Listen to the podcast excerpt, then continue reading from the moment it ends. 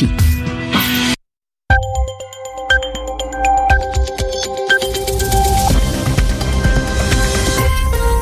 Il est 21h à Paris, 20h en temps universel. Andréane Mélard. Bonsoir à toutes et à tous. Voici votre journal en français facile présenté ce soir avec Zéphirin Quadio. Bonsoir. Bonsoir Andréane, bonsoir à tous. Dans l'actualité ce vendredi, aux États-Unis, le livre Fire and Fury est à peine sorti que le succès est déjà au rendez-vous. Un ouvrage qui parle de Donald Trump et qui raconte ses premiers mois à la Maison Blanche. Dans l'actualité également, Andréane, la visite de Recep Tayyip Erdogan à Paris aujourd'hui, cet après-midi. Le président turc a discuté pendant plusieurs heures avec Emmanuel Macron. En France, toujours la Corse le corse ne sera pas admis comme langue officielle aux côtés du français. C'était une revendication des nationalistes. Et puis une réunion du Conseil de sécurité de l'ONU sur l'Iran, c'est ce soir.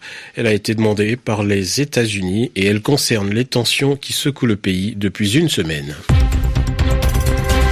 Le journal en français facile.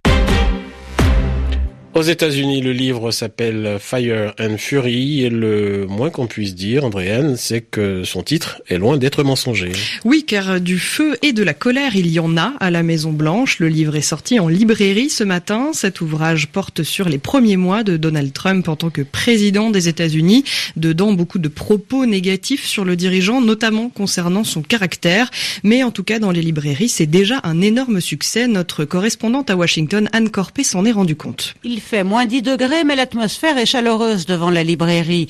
Une vingtaine de lecteurs attendent l'ouverture. Je gèle, mais je vais passer la journée au chaud avec un bon livre, sourit un retraité. Les portes de la boutique s'ouvrent et en 13 minutes exactement, tous les exemplaires de Feu et Fureur sont écoulés.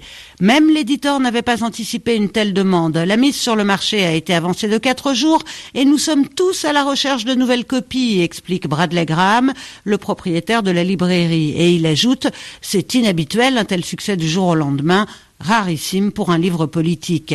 John sort de la boutique bien emmitouflé, un exemplaire sous son bras. Je vais maintenant me disputer avec ma femme pour savoir qui va le lire le premier, lance-t-il. Plus sérieux, un autre heureux acquéreur explique Je crois que c'est un livre important pour comprendre ce qui se passe à la Maison Blanche.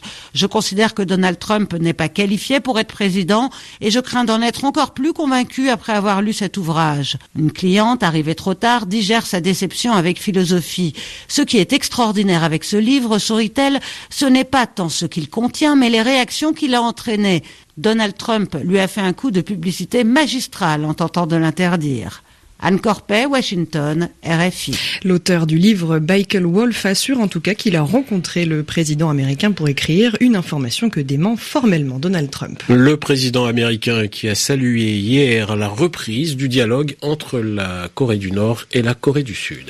Une reprise de dialogue officielle qui a une date depuis aujourd'hui. Elle aura lieu mardi prochain, on sera le 9 janvier. Il s'agit de la première vraie discussion qui se tiendra entre les deux pays depuis deux ans. En Iran, les manifestations de soutien au pouvoir ont continué aujourd'hui. Oui, après euh, la contestation de la politique du gouvernement d'Hassan Rouhani, ce sont désormais les soutiens au pouvoir qui défilent dans les rues d'Iran. Ce soir à l'ONU, le Conseil de sécurité se réunit pour discuter de la situation politique dans le pays, une réunion qui a été réclamée par les États-Unis. Le président turc Recep Tayyip Erdogan était en visite à Paris aujourd'hui. Avec Emmanuel Macron, ils ont évoqué de nombreux sujets sensibles tous les deux.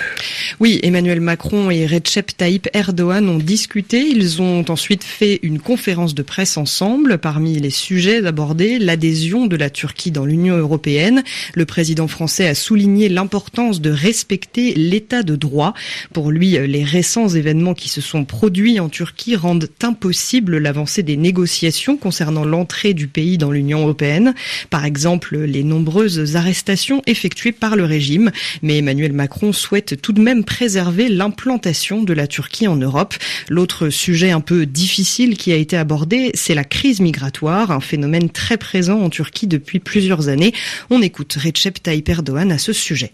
Nous sommes en proie au terrorisme depuis 35-40 ans. Nous avons payé un très lourd tribut au terrorisme. La France aussi, dans la lutte contre le terrorisme, a aussi payé des tributs importants, je le sais.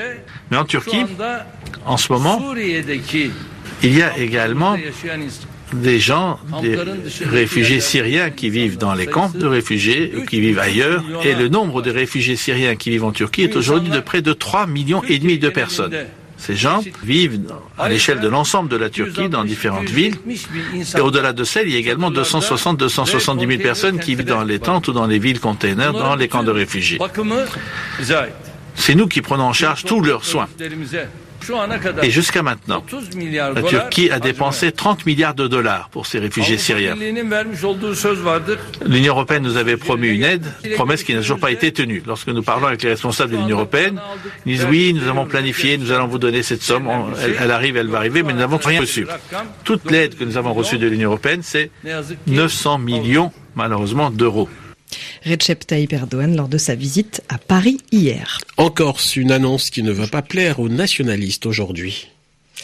Oui, l'annonce a été faite lors de la visite de Jacqueline Gouraud, ministre déléguée chargée du dossier. La Corse ne le Corse ne pourra pas être une langue officielle aux côtés du français. Cette demande avait été faite par les nationalistes. Ces derniers sont désormais majoritaires, c'est-à-dire plus nombreux à l'Assemblée de Lille. Euh, ce changement n'est pas envisageable, a déclaré la ministre. Emmanuel Macron se rendra en Corse le 6 février prochain. Et à partir de dimanche, le président français sera en Chine pour trois jours. L'objectif, resserrer les liens entre la France et la Chine, plus précisément, il s'agira de construire une relation personnelle avec le président chinois Xi Jinping, mais aussi construire des alliances sur les sujets suivants, environnement, lutte antiterroriste, Corée ou encore Syrie. Un tribunal de Géorgie a rendu public ce matin la condamnation de l'ancien président du pays, Mikhail Saakashvili. Et il a été condamné à trois ans de prison, une condamnation par contumace, c'est-à-dire sans qu'il soit présent physiquement au tribunal. Oui, parce qu'il vit aujourd'hui en Ukraine et il n'a pas remis les pieds dans son pays depuis la fin de son deuxième mandat en novembre 2013. Mikhail Saakashvili dénonce un verdict politiquement motivé. Régis Janté à Tbilissi pour RFI. C'est la première condamnation dont fait l'objet celui qui a présidé la Géorgie de 2004 à 2013. Un tribunal de Tbilissi a donc enfin rendu son verdict, trois ans de prison ferme pour abus de pouvoir. L'affaire pour laquelle il est condamné est celle du pardon qu'il a accordé sans consultation de la commission de pardon dans le cas de quatre hauts responsables de la police accusés du meurtre en 2006 d'un banquier, Sandro Girgliani. Mikhail Saakashvili dénonce un verdict politique. Il estime que celui qui règne de façon informelle sur le pays, l'oligarque Bidzina Ivanishvili, répond à une forme de commande de la part de la Russie, où il a fait fortune dans les années 1990-2000. Ce jugement intervient aussi à un moment où M. Saakashvili est en pleine guerre avec Petro Poroshenko, le président de l'Ukraine, qu'il a nommé gouverneur de la région d'Odessa en mai 2015, avec pour mission d'y mettre à profit son expérience de réformateur de la Géorgie,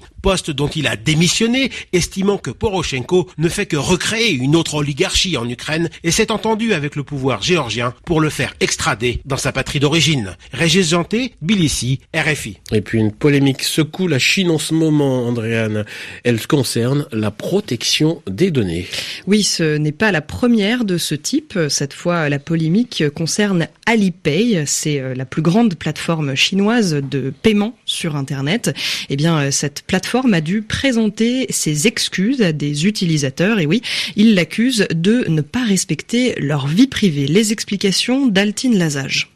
La polémique a été déclenchée mercredi quand Alipay a adressé à ses clients leur relevé annuel de dépenses. Problème, sur la page d'accueil, les utilisateurs se sont rendus compte qu'il y avait une case cochée par défaut. Celle-ci autorisait Alipay à inclure l'utilisateur dans son système de notation financière et à partager ses données avec Sesame Crédit, un système de notation. Un dispositif qui a provoqué l'indignation des utilisateurs et a aussitôt été dénoncé par les réseaux sociaux ce qui a obligé la plateforme à retirer cette mention et à présenter ses excuses. La controverse a pris de l'ampleur en raison du grand nombre de Chinois qui utilisent Alipay, la plateforme de paiement en ligne d'Alibaba, le géant chinois du commerce électronique. Alipay dispose de 520 millions d'utilisateurs et assure un quart des paiements numériques en Chine où le régime surveille étroitement les contenus échangés sur Internet. Enfin, cette histoire révèle que les Chinois sont devenus plus sensibles à la protection de leur vie privée. Altine Lazage pour RFI. Euh, il est 21h euh, bientôt, passé de 10 minutes à Paris, une heure de moins en temps universel. Merci beaucoup de nous écouter. C'était la fin de, c'est la fin de votre journal en français facile à retrouver sur notre site à la page RFI Savoir et merci beaucoup à Zéphirin Quadio d'avoir été avec nous. Bonsoir.